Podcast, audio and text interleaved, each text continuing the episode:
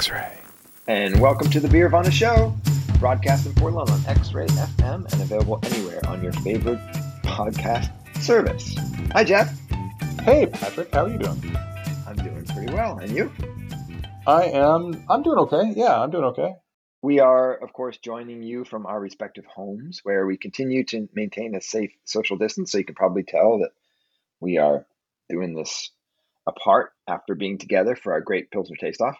Indeed, apart and together by the magic of technology. Yes, by the magic of the intertube, magic of the intertubes, we are we are virtually together. So, uh, speaking of the great Pilsner Taste Off, by the way, uh, I was left awash in Pilsner because uh, mostly what I had to do was buy six packs of Pilsner. So I've been drinking a lot of Oregon Pilsners. That uh, is that sounds like heaven to me. Well, yeah, that's sort of the two things that uh, two things to say about that. The first is that uh, actually it was a wash in sort of leftover pilsner after our little tasting because lots of the stuff was only poured out a third or a half of the container, and so uh, after our big tasting, I was left with a back porch full of half-empty cans. they were get they're quickly getting flat. But as a good Wisconsin boy, there's only one thing to do with beer like that, is dump it all into a big pot and cook a whole buttload of bratwurst, which I did. And it and it and it and it works because it's not so crazy hoppy, which does make the bratwurst take a little bit bitter. Yeah, yeah. Uh, Pilsner's a great thing to do. You know, as a as, as a Wisconsin boy, usually what you do is get some Miller High Life or some Pabst Blue Ribbon and dump it into a pot with some onions. Throw your. This is, by the way, pro tip. This is how you how you do bratwurst. Like, don't listen to the Germans. You go get your Johnsonville brats, you dump them in a pot of beer with some onion, you boil it until they're basically cooked, and then you grill them at the end to finish them off. Uh, you're welcome, everybody. Now you know. Now you know you've been doing it wrong. And anyway, so so I so I uh, I want I wanted you to know that all that great pilsner did not go to waste. Excellent. I trusted it would not. and then the second thing I was going to say is that I keep picking up these beers that we've had. All 16 have got pretty much a little bit extra. I keep picking up sort of a random beer, a random Pilsner, and I have it. And I keep going through the same thing, which is I think to myself, good Lord, this is a great Pilsner. How did it not make our top six? Which is just to say that uh, we made this point as we were doing it, but there's just so many great Pilsners these days. And, and the fact that beers didn't make the top six doesn't mean they're not fantastic pilsners on their own. So yeah, it means that math. You know, we yeah. we had six six slots. Six That's beers. right. It's tough. You had to you had to be you had to be super extra special to to make our top six. But uh, I should introduce you. You are Jeff Alworth. You have written books. Uh, among the books you have written are the Beer Bible and the Widmer Way. Indeed and you are Patrick Emerson. You are a professor of economics at the at our Oregon State University. That's right. as long as the university still still exists, uh, I'll, be, I'll, be, a professor. yeah. Actually, ironically, I'll tell you. So we're of course re- re- referencing the the complications of starting back up in the fall with the COVID. Uh, but I'll say uh, what I've heard is actually enrollments are up um, and I think this has to do with the fact that um, we are a substitute for expensive private schools um, that might not be able to offer the full experience that you're paying for. And so I think people are starting to get a little practical and uh, maybe staying closer to home and going to their state university. We're also not like the University of Oregon that's as dependent on out of state students. But we'd like to be, as, as dependent, but is it also true that, that you were a little bit of a, a leader on uh, online education? Yes, yeah. Uh, Oregon State went early into the whole online thing. We have a big, robust online uh, school. Essentially, it sort of operates as a as a school within a school, so that the, the online campus you can you can get an Oregon State degree on completely online in I don't know. There's over a hundred now, I think, degrees uh, uh, areas of concentration that you can do. So we have a lot of infrastructure for the remote stuff that we need to do. So we're in a pretty good position there. And then, of course, they're planning on uh, having smaller classes be able to meet in person on campus. Um, so we'll see how it goes. I think there's, yeah. you know, as as as everybody, we're just waiting and seeing how the COVID winds change and uh, and go forward. But the other thing that Oregon State has done is they've been um, very early started a community uh, community testing program to see the prevalence of of uh, COVID within the community, which is experience that they'll be able to to translate to the on-campus community when it returns. Um, so they're they're hoping they're able to sort of stay on top of it and um, be able to to st- uh, tamp out any outbreaks if they occur. So we'll see. Fingers crossed. Very cool. We'll we'll keep checking in because this is a, a subject I think many people are interested in. Um, so you'll keep us updated, and as uh, the summer goes along, I'm sure there will be changes and uh, fine tuning. So that'll be yeah. And speaking of the COVID thing, Portland, the greater Portland area has moved into the phase one of the reopening. We're now sort of paused at that phase one, but that does mean that restaurants can offer uh, table service. And I hear that you went out and had a beer at our local watering hole Wayfinder. And I know you went to a local watering hole, uh, Deschutes, because you were texting me from there. That's right. So I, yeah, and we actually happened to be texting when you found yourself at Wayfinder, sort of serendipitously. That's. Uh, uh, so yeah, I was asking you to compare experiences. My experience at, at Deschutes was very positive. They did offer indoor seating, but we sat outside. They've sort of closed off every other outside table, so they're very well distanced. Protocol seemed to be very strict and, and well enforced, and everyone was wearing masks and gloves, and uh, it was great. Uh, it was really it was really nice to get back out and uh, sit at a table and be served, and uh, had a great time. That was actually on uh, that was my Father's Day treat. Hmm, nice. We went on. It's interesting you went on Father's Day because we went on Fourth of July. We had gone down to join the the protest march for the Black Lives Matter Fourth of July thing, which was weirdly canceled, and I have no idea. I haven't heard why that was. But anyway, uh, we thought, well, well, not so far. It's that starts at Revolution Hall, uh, which is not very far from Wayfinder, so we wandered over Wayfinder, and they had that was the first weekend they were open, I think, and they it was it was kind of cool. It was they had a, a tent outside, and it was like getting into a club. There was a bouncer. It wasn't really a bouncer, but um, it was somebody who would who would greet you there, and they were seating people. It's only patio service. Uh, they for folks who've been to Wayfinder, you'll know that um, it's kind of cheek to jowl in normal times. They have a lot of tables out there. They had reduced the seating, so everything was spaced out. Um, had to wear a mask uh, anytime you're not in your seat, even even just to walk over, uh, you know, you were outside the whole time, but even just to walk to your table.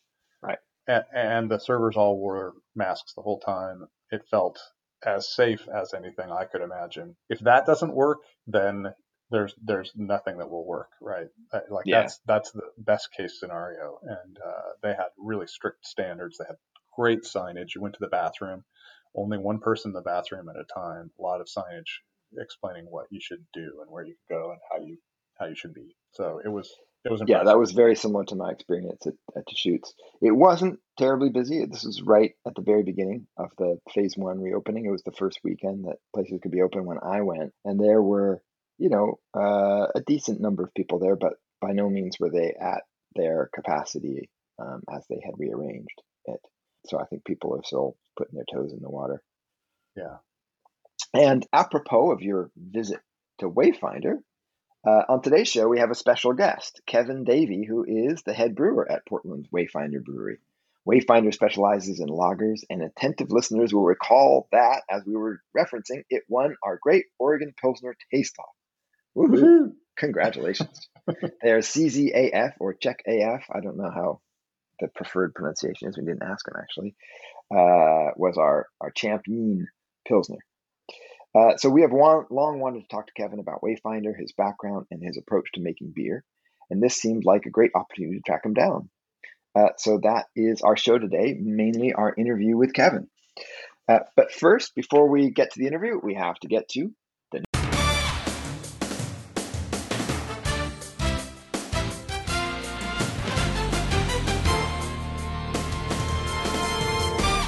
interesting consequence of the current move corporations are making to scrub racist and racially charged images and names from their products, the 113 year old New Orleans based Dixie Brewery has announced plans to retire their name. Owner Gayle Benson said of the announcement, with inclusive input from all of our community stakeholders. We are preparing to change the name of our brewery and products that carry the Dixie brand, and these conversations will determine what brand will best represent our culture and community. That was pretty surprising to me, um, given how, how old it is, uh, and that it's actually the name of the brewery. Uh, yeah. But I think it, it really highlights where we are in the country right now. Yeah, I think it's um it's an amazing moment we're in right now, uh, where we're finally sort of coming to terms with our past. Uh, probably, well, definitely long, long, long overdue. But all of these sort of things that we have taken for granted, these symbols of uh, of um, antebellum South, for example, and and the Civil War and everything it represented, are finally, I think, we're finally coming to terms with.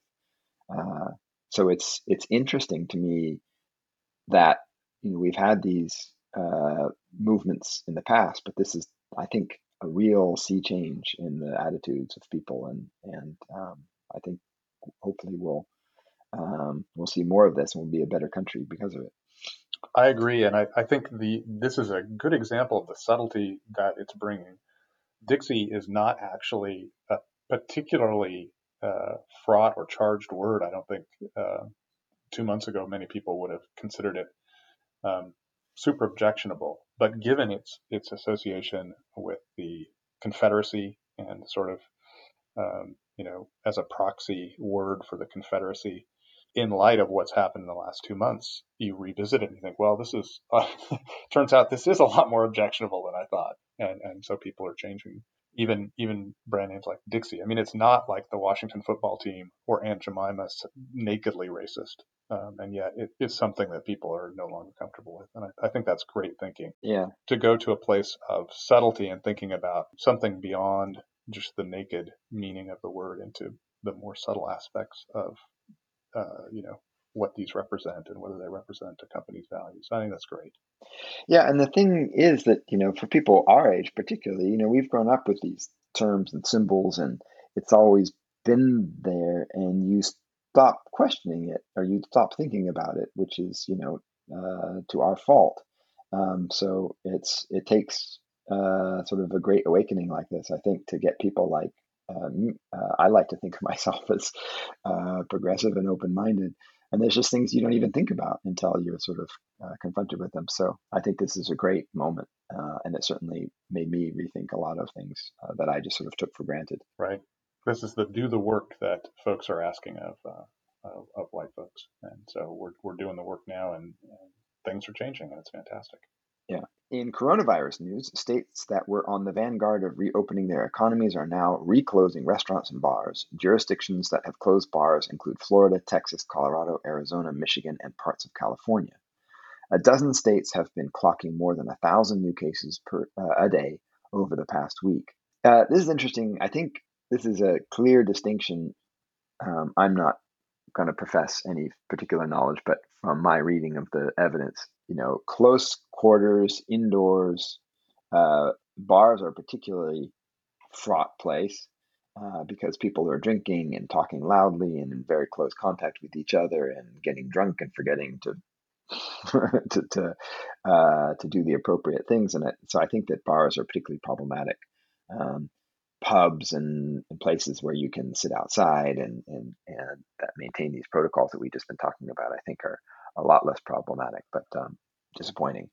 It is, and I think it goes to show that um, if we want these places to be open, if if we want to be able to go to pubs like you and I did recently, and we I certainly do, uh, we actually need to tighten up and not loosen up. You know, we need to be more vigilant about wearing masks in and out of the restaurants or pubs, and you know, when when we're in them, to stay to keep our distance and do all those things that will allow them to be safe enough for us to keep them open. Yeah, and in Oregon, we've been very good, and we've we've uh, flattened our curve quite successfully. But even we're seeing a, a spike in uh, in cases here.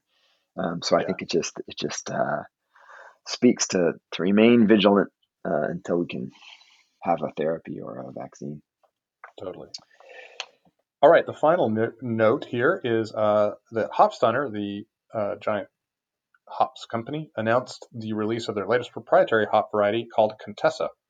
According to the company, uh, it is a cross between a Fuggle and a Cascade. Con- Contessa presents several similar qualities to that of the traditional German noble hop varieties, but is grown right here in the U.S. Contessa gives a pleasant floral, light pear, green tea, and lemongrass notes with smooth, well-rounded bitterness. It is said to be appropriate for lagers, but with that lineage, we wonder, I wonder, I think you might wonder also, if it wouldn't be ideal in a best bitter as well. Yeah, a, a Fuggle Cascade cross. I think you're absolutely right. Yeah. That so I'm kind of interested in this one. Perfect for a best bitter. yeah, I know. I, I, my, I, my, when I read about this, my eyebrow went up, and I thought, hmm. We've finally gotten over the the lager mountain in craft beer, so now you tons of fantastic lagers are available. Uh, we've, we've, done that work, so that, that, that work. work. is done. So I'm still waiting for this next, the next mountain to climb, which is which is these traditional English ales. Come on, people. Let's All right. Well, you and I are. That's that's our next mountain. Our so next the Contessa mountain. hop will be the will be the the the catalyst, I think.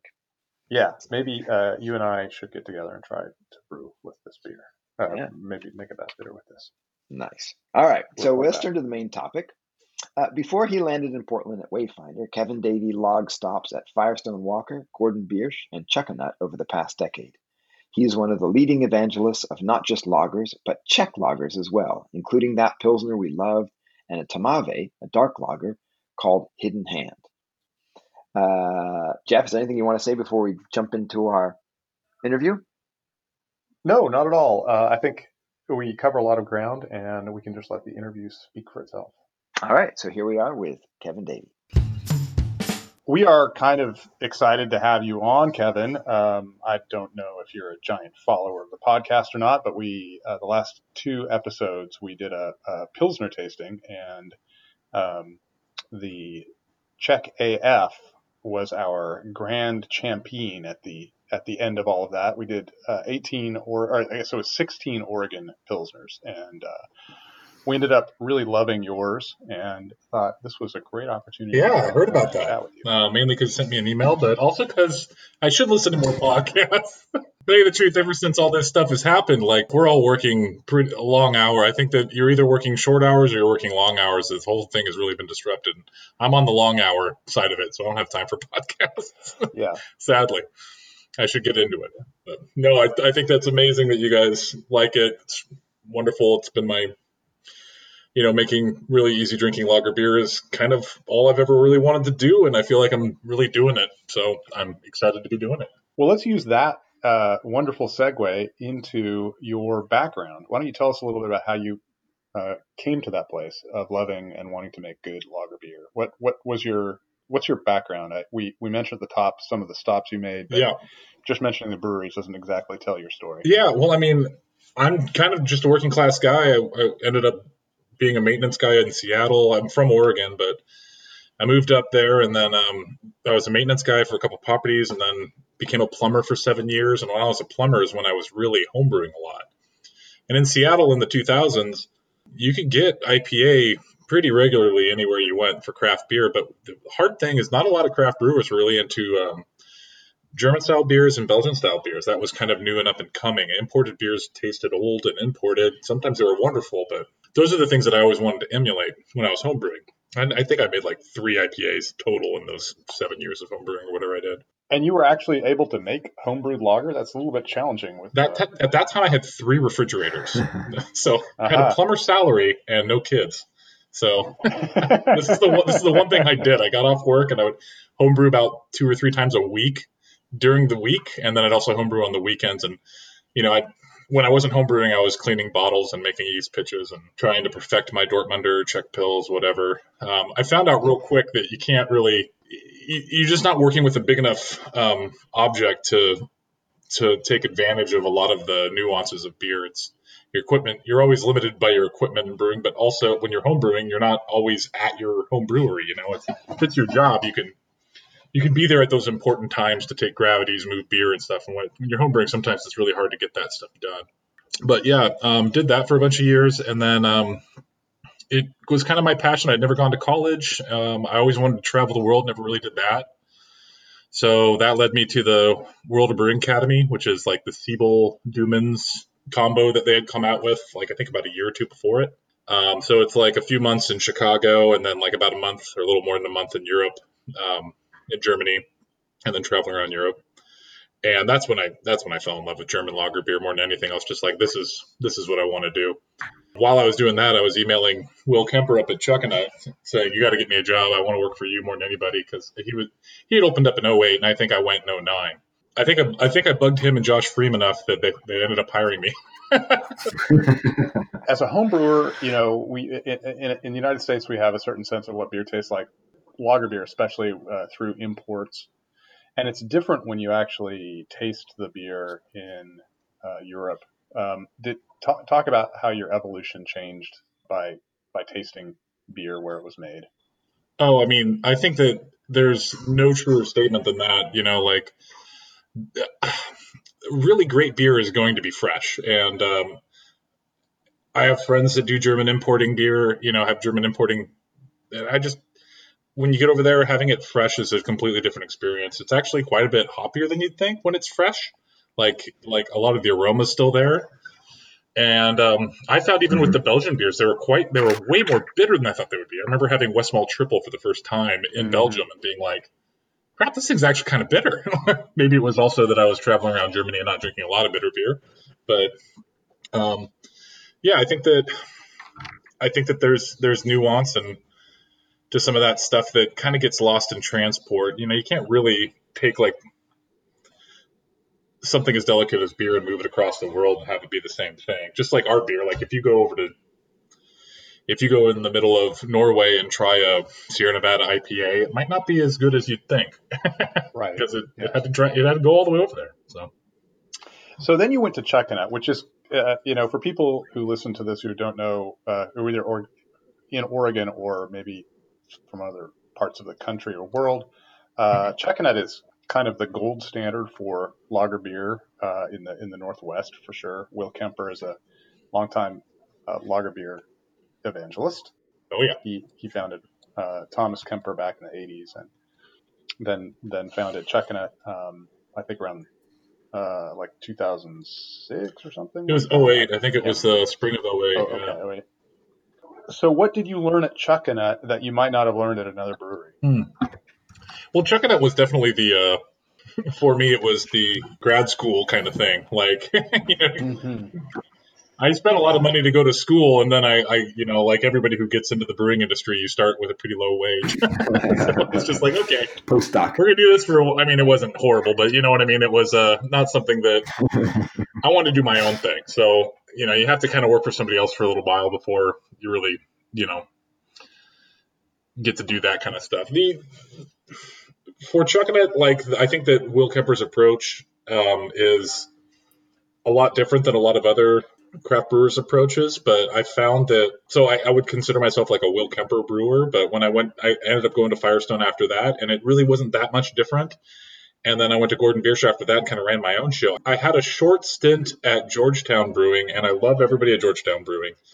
But um, when I came back from California, I was there for about three months, and I think that was the most different brewery I've ever worked for, just because they didn't a lot of the ways that we made beer for the other two breweries, just Georgetown figured a different way to do it. And so it was really a challenge for me. Hmm. Will Kemper, Will Kemper and Firestone, they both take a big brewing approach to making beer.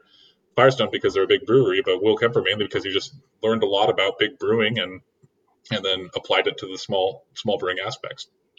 So what do you mean by that? Describe for folks what what that how that differs from small breweries. A lot of it's just engineering and process. I don't know if I could really I didn't come up with a list of, oh, that's a great example before I said that. I should have. um, if you ask Will Kemper, he's going to give you a very long-winded answer, which is good because that's totally what Will does, and it's amazing. But um, there's some things like colloidal stability, being able to hit temperatures correctly. There, there's some engineering as far as steam systems go and the way that he has that set up, and some different stuff that I don't know, filtration, some stuff that a lot of people just aren't really doing that we do. Gotcha. Um, we did Spunding and Krausening and stuff like that, and I hadn't heard of anybody in the states doing it. Now it's pretty commonplace, but even when we moved Spunding and Krausening and stuff like that, that's like when you're actually trying to collect the carbonation from the fermentation. Uh-huh. And uh, I think a lot of brewers here in Portland knew about it, but I didn't know a lot of them that practiced it. And I feel like it's it's now that the lager revolution is finally here. I've, I've, it's far more commonplace, which is great. Yeah, these are techniques uh, that Germans use that you know people automatically use with lager beer, but but actually a lot of the stuff that the Germans do could could be used in in, in ale brewing and other things too. So it's interesting to see how these national traditions are speaking to each other and people are picking up different different practices and applying them to beers that they weren't originally intended for. Well, it's kind of interesting because American craft brewing is really young. You know, mm-hmm. it's what 30, 30 years old. 40. Wait, is it 40 now? No. Yeah, it's 40. Yeah, 40. but a lot of the things that we've been telling ourselves is this is the way you make beer. You know, the rest of the world doesn't. You know, like some people figured it out in the 80s how to make beer, and now it's become doctrine. But that's not really true for the rest of the world. Right. Yeah. Um, carbonation is a great example of it. Um, every every brewery style, whether it's Belgian or British or German or any of the, they they didn't use carbonation stones. That was more of a you know soda pop way of making beer because they just didn't exist. You know, at one point, you know, you had to figure out how to carbonate beer without without using something like that. So the British have cask ale, the Belgians Bottle condition, and the Germans do this. Right yeah, they're they're interesting techniques, and it's um, it was interesting earlier in the coronavirus when uh, the CO2 crisis hit. Uh, I was thinking of all my German brewing friends and thinking, you know, this would not be a crisis in Germany, the lack of CO2. well, I mean, it, it is now kind of, you know, it, and it's tied to oil, I believe. I believe that um, exogenous CO2 is part of the oil refinement process. I think that's where a lot of um, bulk CO2 you buy huh. comes from there. So I think that's linked. I think that's why we had our shortage. Interesting. Yeah, I have no idea where that came from. Uh, but let's. But I, I, could be wrong. Somebody sure will chime in and tell me I'm yeah, wrong. We we hope we we count on our pedants to correct us on those things. Um, let's uh, let let's move to coming to Wayfinder. Wayfinder was a new project. Uh, Charlie Devereux was kind of the, the the the guy on the brewing side behind that of, of a group of partners. How did you get involved in that project and and um, yeah, just talk about that. I actually know I, this is part of your story I don't know about, so I'm interested to hear. Oh, well, you know, I, I heard. So when I was at Gordon Biersch, I used to go up to this really cool craft beer bar called the Pine Box, still there. Um, started by Ian and Mike, or Ian and Dean, um, these two guys in the craft beer scene. Ian worked at Brouwer's. Anyway, I'd bring in my growlers of beer because I was always making something new, but Gordon Biersch beer never really left Gordon Biersch, so I always wanted him to try them out he told me that, that Charlie was doing uh was doing this lager lager brewery in Portland, and I was excited to just uh, all I really wanted to do was work at a predominantly lager style brewery. Um, and Gordon Biersch was, frankly, I, I, I think it was slated for death. As sad as that may sound, but I'm sad to be proven right about that. They've closed the store that I used to work at. Um, so yeah, I knew I knew Charlie um, when he was working at Double Mountain. There were these uh, brewers nights at this place called the Green Frog, and I would go every Wednesday to try to make sure that uh, I met people in the brewing industry right when I started, and that's where I met him. So I called him up out of the blue and said, "Hey, if you're going to open a lager brewery, you gotta you're gonna have to hire me because there's nobody better than me." Really, that's interesting. You're not going to find anybody better. and it worked. Yeah, I don't know why, but it did. That's pretty cool. Well, I think he did. I, I, mean, I was talking to Charlie when he was uh, thinking about that project and actually told him a few, gave him a few names when he did his his big uh, Franconia, Bavaria, uh, Bohemia tour, and you know he he really had a vision, and I think it it required somebody who was prepared to, uh, it, you know, execute the kind of beer that he was tasting there, which is this kind of stuff that you know Patrick and I, if you go back and listen to the last two podcasts, you'll hear us talk about the Czech pilsner that you make, which is very characterful, very full flavored. Um, even though it's only like five percent alcohol, uh, maybe even less than that. Uh, I think it's four four nine yeah. actually, five on a good it's day. Such a it's such a robust beer, um, and it comes out of this kind of tradition where you you would not, you know, it's not so easy to figure out how to make this beer. He he would have had to find somebody who's been making lager beer for a long time. Um, am I right though that you haven't been to the Czech Republic? I've never been there, no. Because that's you really nailed your Czech Pilsner is very Czech. Um, it oh, la- lacking the diacetyl. uh, well, that's we, we always say that uh, although diacetyl is acceptable in some styles, the absence of diacetyl is acceptable in all styles. yeah, I think that's right. So, um, d- where did you learn? So, uh, we should mention that you uh, do decoction. Um, it's kind of it's, it's weirdly a thing that you actually talk about at the brewery. is kind of cool. Uh, you just released a, a, beer, a decocted IPA, which we can talk about perhaps. Um, but yeah, uh, where did you learn about decoction, and how is the brewery set up to do that well? With, did Charlie plan for that, or did you bring that in, or how, did that all work? And, and describe how you do your, de- de- your decoction. Sure. Um, well, that was 100% Charlie. Charlie really wanted to um, use decoction. I was not on the boat. I was not sold on decoction. Um, just from everything that I learned in Germany, that you know, it, was, it could be great. It you know, it's a you know, like when you when you look at brewing, there's pretty much, especially German style brewing, there's two minds at play. Always like there's an evil side and a and a and a, and a good side. And the I, I depending on who you who you're talking to, which side's evil and which one's good. But you've got the technical science logic based person on one on one shoulder, and then you have Mr. Tradition on the other shoulder. Like, well, this is like Grandpa always did it this way. Grandpa always did it this way. Don't screw it up. Grandpa don't. You know what I mean? So. Yeah. Um, a lot of the decoction stuff, we, you know, you would think that okay, a lot of these flavors we're going to get from here, but you know, if you try to try to actually pinpoint that down with some scientific merit, it's really hard to do. Um, so that's why I think that I had a hard time jumping into the jumping into the decoction boat immediately.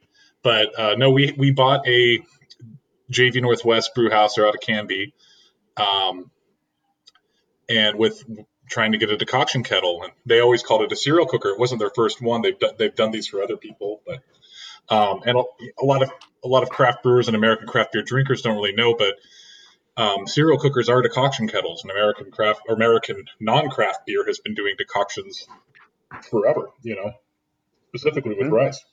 I was kind of at the point where it's like, well, we got to justify this thing. Like, we bought this decoction thing, so I got to learn how to do it. uh, I bought a bunch of books from Europe and uh, just kind of did a deep dive on it and uh, talked to a bunch of friends, and uh, that's that's all you can really do. Uh, I had a friend. I've got a close friend who um, used to work with Will in Turkey, and he had a a friend from Czech Republic that was a brewer, and I just kind of uh, talked his ear off and came up with how to do Czech our Czech AF. Seems to be working. Uh-huh. Yeah. Well, you know, for people who are in that in that space of thinking maybe maybe decoction is you know more uh, more trouble than it's worth, or it doesn't contribute that much, or can you even taste it? I have to tell you, uh, Patrick and I during our, our tasting, we immediately we we could tell that your beer was decocted just by looking at it. You know, it, it was uh, there were we knew that there were a few beers. We actually had a Weihenstephaner uh, Pilsner, hmm. um, we, and we had uh, Urquell's uh, just there as kind of uh, to make to make sure that we could um, that you know they were sort of like uh, controls, so we could see yeah. if, if, people were going too far uh, afield. And uh, the the thickness that you get, the color that you get, um, it really has a pretty profound effect on the beer. It's funny you say that because uh, when we first when I first brewed it, um, I got no color pickup, and I haven't changed anything about it other than I started adding a caramel malt to get the color that we needed. Oh, that's how you did it. I mean, it, it sounds kind of like heathenistic, but it's just like, well, I, am trying to get to an end goal, and I know what this beer is, um, I'm not trying to say that you can't use caramel. I'm, I'm, I don't know. I'm, I'm a bit of a heretic. I don't really care how you get there. It's, it's the proof's in the pudding. Um, well, you know, uh, Kaut, which is this uh, brewery that has gone out of business in the Czech Republic, um, shocked me uh, when we were talking, and and they meant they mentioned that they also use caramel malt, and that um, and this is a, a Borislav uh, Hlavsa is the guy who is the was the brewer there, and he had brewed for uh, Urquell in the 60s and had been kicking around Czech forever. Yeah. And he said it was totally traditional and a lot of brewers do it. So, well, uh, maybe save your skin that way okay. too. I think, I think, you don't have to feel anything about that. It's uh, apparently it's a kosher way to go.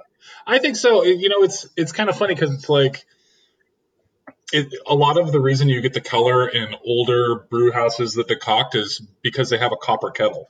You know, um, uh-huh. the copper is just such a better conductor over any heat source, but usually copper kettles um, are going to be directly fired, and uh, you'll usually have like a paddle at the bottom of the kettle with um, a with a big chain across the paddle, and you're and you're constantly turning it. Just anything that's on the bottom, you're trying to keep from scorching. You know, especially hops and stuff like that, burning the hops on the bottom. And you'd also mash in the same thing.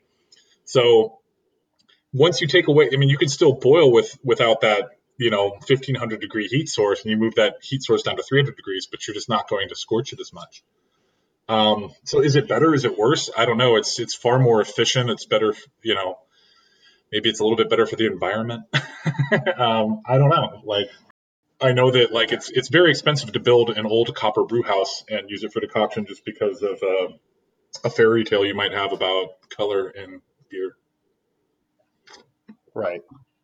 Uh, Patrick, we, we went deeply into the uh, the brewing weeds here. Would you like to uh, leaven it with a, a, an econ question or something something else well, well, I just I just thought it would be. Uh, I'll speak for the layperson here and uh, ask uh, either one of you guys if you could give like a simple description of decoction. You do a double decoction. Is that right, Kevin? Uh, I I've done single, double, and quadruple. I've never done a triple though. Wow. Oh. saving that for the, saving that for something in the future, I guess. But yeah, no. See, can you give a what you're trying to do is, um, you know, decoction kind of came about. So okay, we'll go way back in the way back. You took barley and you germinated it, um, just so that you could actually break it down. So like you're soaking it in water. Just imagine somebody literally pulled some barley out of a field. They're going to soak it. They're going to spread it out, wait for it to wait for it to germinate, and then they're going to cook it. And then then it's then it's stable. It's a stable product that you can uh, you can keep in some sacks and you can make beer during the year. When you do that, right? How they described it in Germany was, you know, each little village um, would pay to have a foundry make them a big copper pot. And it was kind of like almost socialistic. Each village had a brewer, but the people in the village um, pretty much paid the brewer just to make their beer with their barley. It's like they bring in their barley and then they get a they get a cut, you know. Um, right. So you'd mash all the grain with water, and it, brewing used to be so laborious. You would literally start a fire to this copper pot, and you'd have to be stirring this thing the whole time. And so you'd go from pretty much cold water to boiling. You'd boil the whole thing. Um, and you can mm-hmm. imagine, since it's so slow, you're um, you're going through every enzymatic step all the way up. So you're you know um, you're breaking down that starch almost completely, and then you're going to move it to some type of um, device in which you're going to lauter, usually in like a wooden uh, like a wooden cask with some uh, straw at the bottom or something. Um, right. And then you run run off the liquidy liquid back in the kettle and boil it uh, to make sure it's nice and sterile. And you'd add whatever kind of potpourri you'd want, whether it's hops or whether it's you know opium or whether it you know whatever would you know kind of balance that sweetness. there was a reason the Reinheitsgebot got started. It was to tell people uh, quit getting everybody high on beer as a food source. At least that's what the Germans tell us now. Um, yeah, and I think po- there were poisoning agents in there as well. yeah, I mean, so people didn't really know. Like, okay, we're going to use, you know, yew branches or something, you know, like or sumac. You know, maybe we shouldn't be using that. You know, like just because right. it gets you kind of screwed up, or these mushrooms, just because they get you kind of screwed up doesn't mean it's better beer. Um, especially when so many people in the kingdom depend on beer. So anyway, what you're trying to do is boil the darn thing um, at some point, people figured out that boiling the whole thing and stirring it was a pain in the ass. So they found out if they just mashed it all with cold water and took out a few buckets and boiled those and added them back and kept doing that, mm-hmm. they'd achieve the same. They achieved the same thing without ever having to boil the whole dang thing. So it took less fire, right. it took less stirring, and uh, the thing is, nobody nobody really had thermometers. You know, that was a relatively new invention. So um, understanding of how enzymes worked, understanding of how yeast worked, understanding how all these things happen was really um, not everyone's forte. So um, there there became decoction, and then remember brewing is one of the probably the second oldest profession, and uh, you know like it's because it's so such an old way of doing things. People always harken back to tradition, always like, well, this worked worked for my grandpappy. I'm gonna keep doing it this way because I know the beer comes out right. I remember right. our professor in uh, in uh, Germany, he was saying, Oh yes, Weyermann Pilsner malt, no problem. You can do single infusion mashing and have perfect runoff. Great Helles, no problem. And uh, one of the students just goes, uh, "Hey, uh, what do you use in your brewery?" And he goes, "Of course, we have to do tri- triple decoction." And we all cracked up. well, why triple decoction? And, and he's like, "Oh, of course, we've been making Helles in here for 500 years. I cannot just stop making Helles with triple decoction because I start working there." You know. Yeah, yeah, yeah. That's a great All story. right, so now I'll ask the econ. I'll ask the econ follow up, which is uh, it sounds like a, a time consuming, labor intensive, and expensive way to make Yeah. beer. it is. I'm still trying to justify it with my long hours. Like, do I really want to do another decoction today? Keep on looking at the schedule. Like, God darn it, got two brews to do today, and one of them's a decoction. I don't want to do that. okay, now I get it now. Yeah, How does how does your uh, your pilsner compare to uh, uh, your hazy uh, flower in the kettle? Is that what it's called? Uh huh. Am I getting the, the words right? Yeah. Uh, ex- I, I guess it's not exactly a hazy. Anyway, you can describe that. But ha- uh, a high hop beer that has a ton of more expensive ingredients. How did how expensive is it compared to those?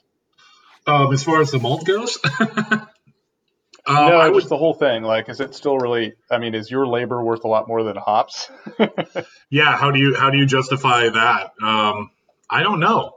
Uh, right now, I'm salary, so my labor is worth the same whether I work hard or I work not hard. So there's that. Oh, yeah. I don't, I don't, I don't prefer that, but I'm trying to figure out a work-life balance here. I need to figure out a way to unionize uh, brewers. I think that's what needs to I, happen. I think that would be very noble, actually, but don't, don't tell the bosses That's a different that. discussion, That's a different discussion. right? We'll, we'll meet at, we'll meet at Horse Brass one late night, and we'll all talk about it. Yeah, yeah, that would be cool. Uh, so another really cool thing about Wayfinder um, that I was kind of dimly aware of, and uh, uh, uh, it, I'm, I'm thinking of your draft system. Yeah.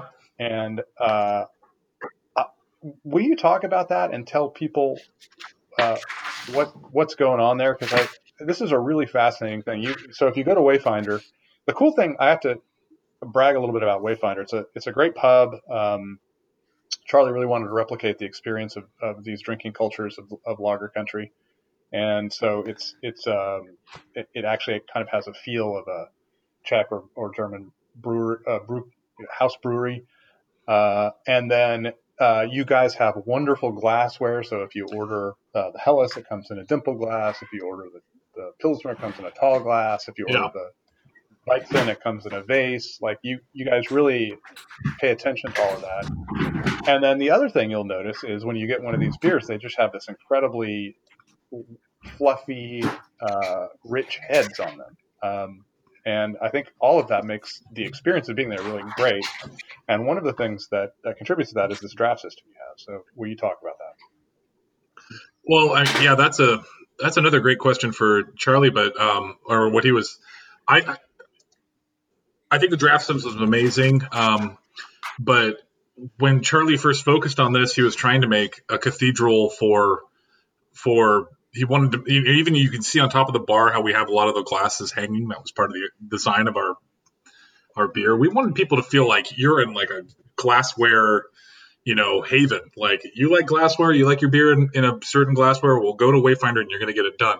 And I think it's it's one of those things where um, there's so much craft beer out there where people were opening up. You know, Charlie was doing this in 2013, 2014, envisioning this thing, and there's so many craft breweries that opened up, and we're still using shaker pints for everything, and it's just like, God, we really got to get out of that. We really got to make a pub. We got to make a pub better. You know, like we know better, so why aren't we doing it? You know, um, I think there's there's a period of that, and then there's also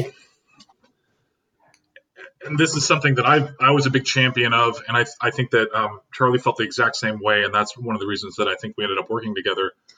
Is that all the German style breweries have been very um, oompa music and uh, lederhosen and pretzels and you know that whole thing, you know, and and not that it's I'm not trying to like discredit anybody who does that. I think that's great, but um, I think that if you do that with any other culture that wasn't like German, you know, it'd be seem very appropriate of.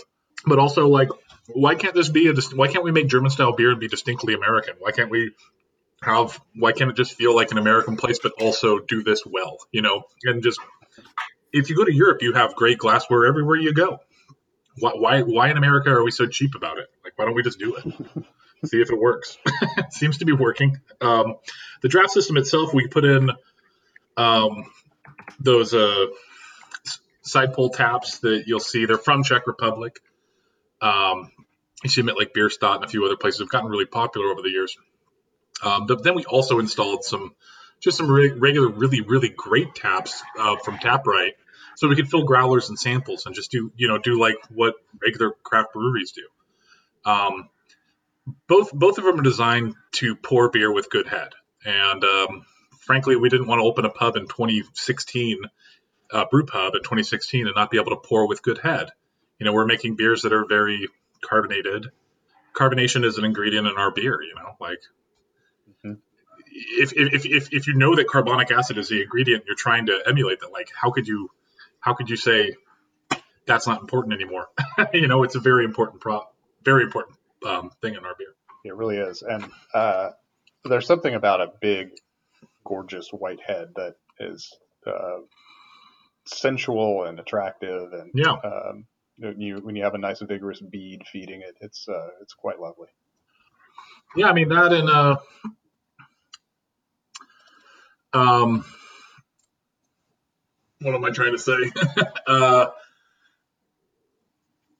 clear beer, you know, I wanted to make a lot of mm-hmm. different beers that were lots of different colors and lots of different levels of clarity. That was what I, I I'm not anti unfiltered beers, nor am I anti hazy beer, and I think that um, if there's anything you can take away is that I don't think there's one right way to do anything, but if you're going to make it clear, it needs to be brilliantly clear, and if you're going to make it hazy, it needs to be perfectly hazy. It shouldn't be muddy, and it should not be, you know, like achieve what you're trying to achieve. That's really what uh, my goal has always been.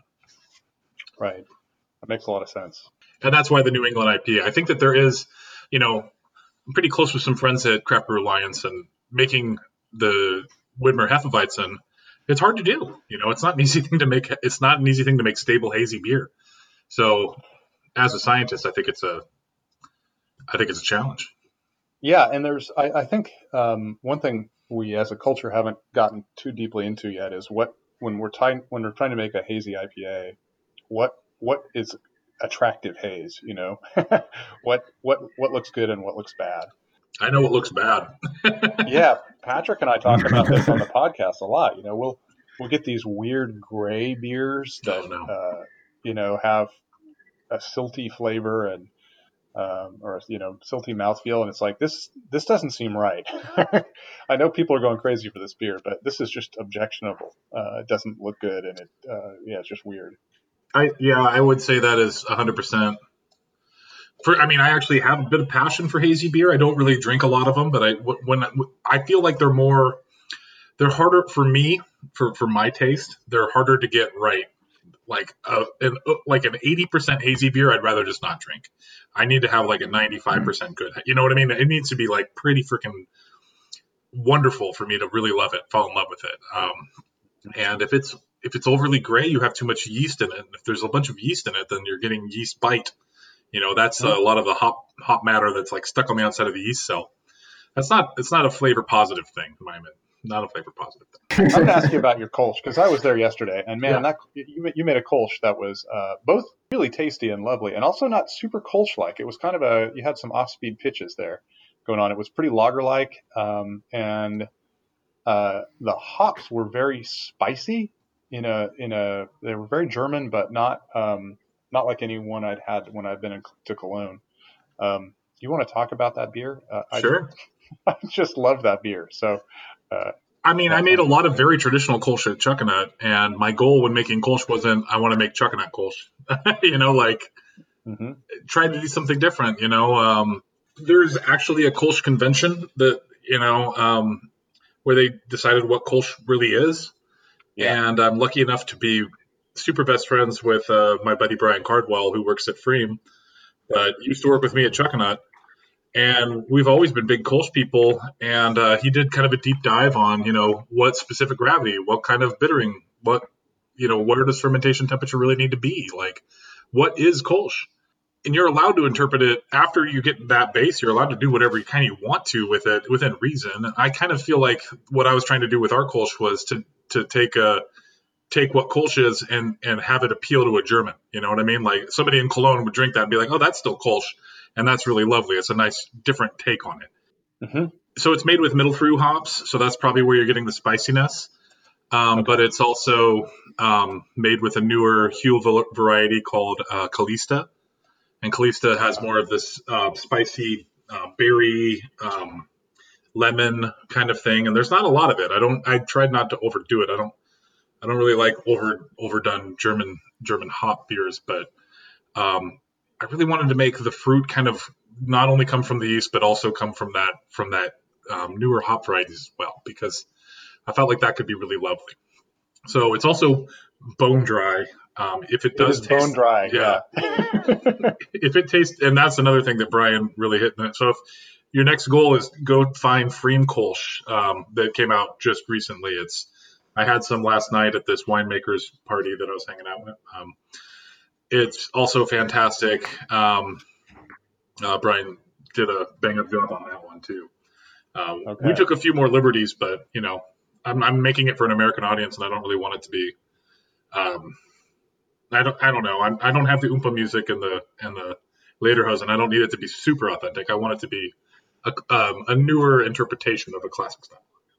Yeah, I thought it was really interesting because it tasted entirely German, and yet it didn't taste like a typical Kolsch, which was a, a, a really unusual way to go. It's not like it tasted American at all. There wasn't, uh, you know, any, anything in it that was like that. But it was, um, yeah, it was totally unusual. And cool. I love Kolsch's. They're so often um, not given the respect by brewers. You know, they just they're they're kind of like a a German pale ale. Uh, people don't seem to try to coax the character out of them that they could they could if they considered all the elements. And you uh, can learn a lot about a brewery by trying their Kolsch.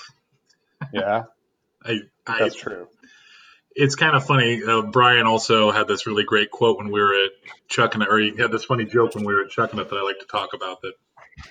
You know, you go to these brew pubs. This was like ten years ago, but he would say, "Oh, you go to these brew pubs, and um, they make mainly ales, and uh, you see down the line it'll be like you know pale ale, stout, amber, IPA, wheat, and at the very end it'll just say lager. And um, you ask the person what the lager is, and they're like, "Well, it's something we make for light. I don't know. I think it might be a Kolsch right now. It's just for the Bud Light drinkers. We don't really care about it." And so Brian always thought it'd be really funny to like be a lager brewery and have like a Vienna, Helles, Pilsner, uh, Czech Pilsner, you know, um, Dunkel, and then at the very end just have ale. Just, uh, it's some poppy. It's I don't know, poppy. It's boozy. I, people that like ales like it. That's pretty funny. So, how well is lager selling? Uh, Patrick and I have a, a, huge vested interest in this, and I, would I, ever since this experiment, the Wayfinder experiment started, I've been wondering, you know, when I go to Wayfinder, originally when you when you first started, there were a lot of lagers on and a few IPAs, and you know, uh, uh, you, you, tried to offer something for everyone, but it was really you were obviously very committed to lagers, and I was worried that over time I would see fewer and fewer lagers. Um, that does not seem to have happened, and I'm wondering how, how things are going. Are you are you uh, are you are you finding a fan base like Patrick and me? yeah, I mean, we're we're finding a really good fan base. We've always so Charlie's whole idea with this was you know 50% IPA, 50% lager. Be able to make those IPAs and be a player in IPA so that you know we wouldn't we wouldn't be un, unthought of when it comes to you know the other half or the other three quarters, eighty percent of craft beer drinkers who mainly drink hoppy beers. Um, but it's kind of been like I've kind of interpreted that as like, how about 80% of our sales? I'm sorry, 50% of our sales is IPA. So if I can do that with two IPAs and the rest are lagers, cool. right. You ask a lot of beer sales guys, and they'll sell if you get an IPA handle on at a bar, that's the best selling handle. You know, like period end of story. Sure. But Pilsner's number two. So it's been kind of it's been an interesting thing because lager is getting far more popular, but we've also I don't I don't feel like changing anything. So like if, if it's if people in Oregon aren't really buying as much lager as we want them to, then we can sell it somewhere else and have no problem selling out. So we've been selling a lot to Seattle, and um, they take every drop we give them. Up there, our lagers are far more popular than IPAs because you know there's just not as many players in the game. Hmm. That's it's interesting to hear you say that the second most popular tap in pubs is pilsners. Um, how how recent is that? Is and is that just a Portland thing? Um, maybe it's just a Portland thing, but I I can guarantee you if you talk to some of the sales, I talk at length these sales guys, and they're like, yeah, if you get that Pilsner handle on, you can move a lot of product, uh, which is great. You know, when it comes down to it, I think Ashley at Bierstadt's my favorite. She has a quote that is just like, well, Pilsner's got a 150 year record, you know, like it's still number one. it's still the most popular beer in the world. So I don't think that really changes. You know, I, I think that if you're making a really good one and it's served in an elegant way, I think people will will enjoy it. They just, you know, it's it's hard to. I think that especially around Portland, when you have like kind of like dive bars, you know, like okay, I'll just have an IPA because I'm just gonna be here for a little bit, and uh, the glassware doesn't look that great, and it kind of smells like fried chicken in here, and you know, maybe a pilsner wouldn't sell as well, but um, if I'm out to a nice dinner, I'd much rather have a pilsner than an IPA. Sure. Yeah, I do think uh, that was actually one of the ways that pilsners became more popular in Portland is that chefs started uh, wanting them instead of IPAs, which overwhelm their their. they work so hard to make this great food, and then you're going to blast it with this giant IPA. yeah, that or they're going to sell a Montucky cold snack with next to their good food. It's just mind blowing that cheap beer is so popular in high end restaurants, and even David Chang will come out and say, hey, "I drink PBR. I don't drink any of these craft beers." It's like, right? Why would you admit that? it's like it's like saying all I eat is McDonald's. I don't want to eat any fancy food.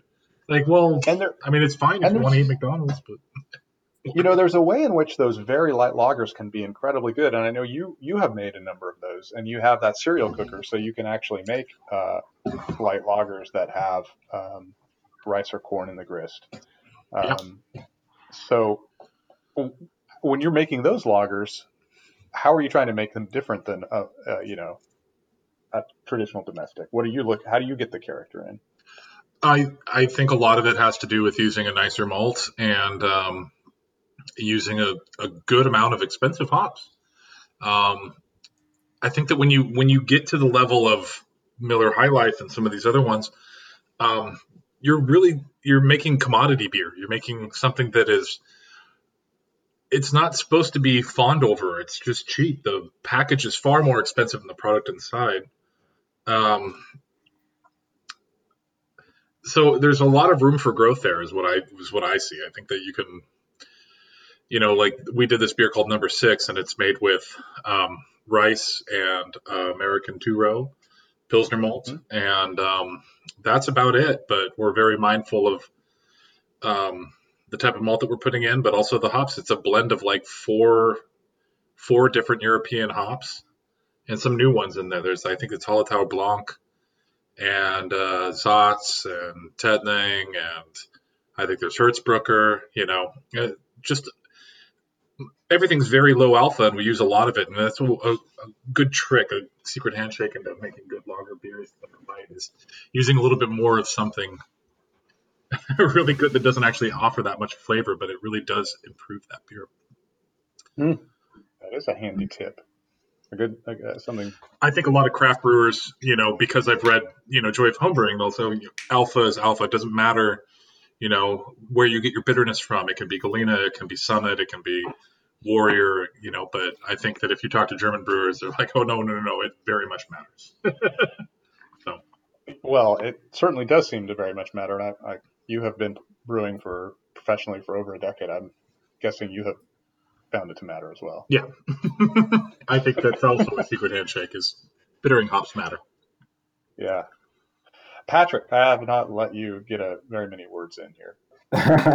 well, I was actually uh, just uh, itching to make the comment that uh, it seems like almost an eon ago, uh, 2016 when Wayfinder first uh, came online as a, a shockingly, uh, of all things, lager forward brewery.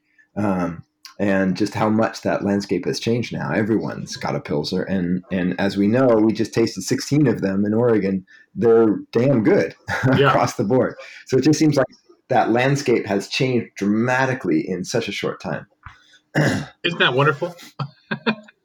it is. It's fantastic. It's, it's amazing. I, and and uh, uh, I don't know. Um, I, I, I often think that this has a lot to do with my age but I'm sort of transitioning away from drinking a lot of big uh, hoppy, higher alcohol beers and um, just uh, enjoy those lower alcohol, lighter, uh, more subtle beers much, much more.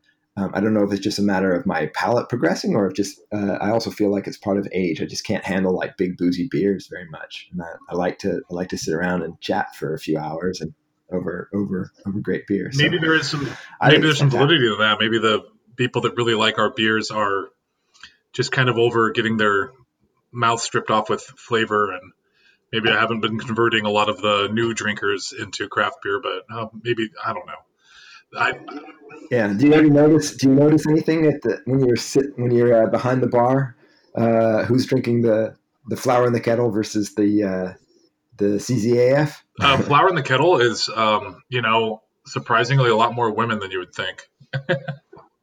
Um, not that yeah, it's like that feminine or anything. It's not. There plenty. I mean, there's plenty of. It's it's both sexes, but I remember when I so my mom lived in Oregon here in the Portland area, and when, even when I was living in Seattle, and my brother and I would visit it for like Thanksgiving and stuff. We'd go to John's Market, and load up on IPAs and double IPAs and all sorts of cool stuff. And so after Thanksgiving dinner, we'd run over there and grab some cool beers, and then um, sit on the back porch and drink these cool beers. My mom would come over and she'd try this double IPA from Stone or something. She'd make like the biggest nasty face that she could. She's like, "How can you guys drink that? It's so disgusting." And um, and we would just kind of laugh it off. But then, um, flash forward to now when I'm making hazy IPAs, and my mom comes into the brewery and she ordered her favorite beers, flower in the kettle. Uh-huh. You know, it's yeah. it's really it's fruity. It's it's got a lot of grapefruit and uh, aroma, and uh, it's not too bitter, and it's got a little bit of booze to it. It's it's really a pleasant beer. Right. It is. I love it. but I also love the the the pilsner and um, Tmavé. So uh, I'm a big fan no, of your beer. And, and, how are things going in coronavirus? Are you guys hanging in there? Uh, we're doing okay. Yeah, I mean, it's. I don't know what the what it looked like this weekend, but uh, this is our first week open, and uh, things were slow, but you know, I don't think it was too crazy slow for you know where we are in this world. You know, mm-hmm. um, we've got it pretty well spaced out. Everyone's wearing masks. Everyone's wearing gloves. Uh, there's no seating inside, so you just go inside to use the restroom, and it's one person in the restroom at a time. So I, I feel really comfortable with where Wayfinder is on this.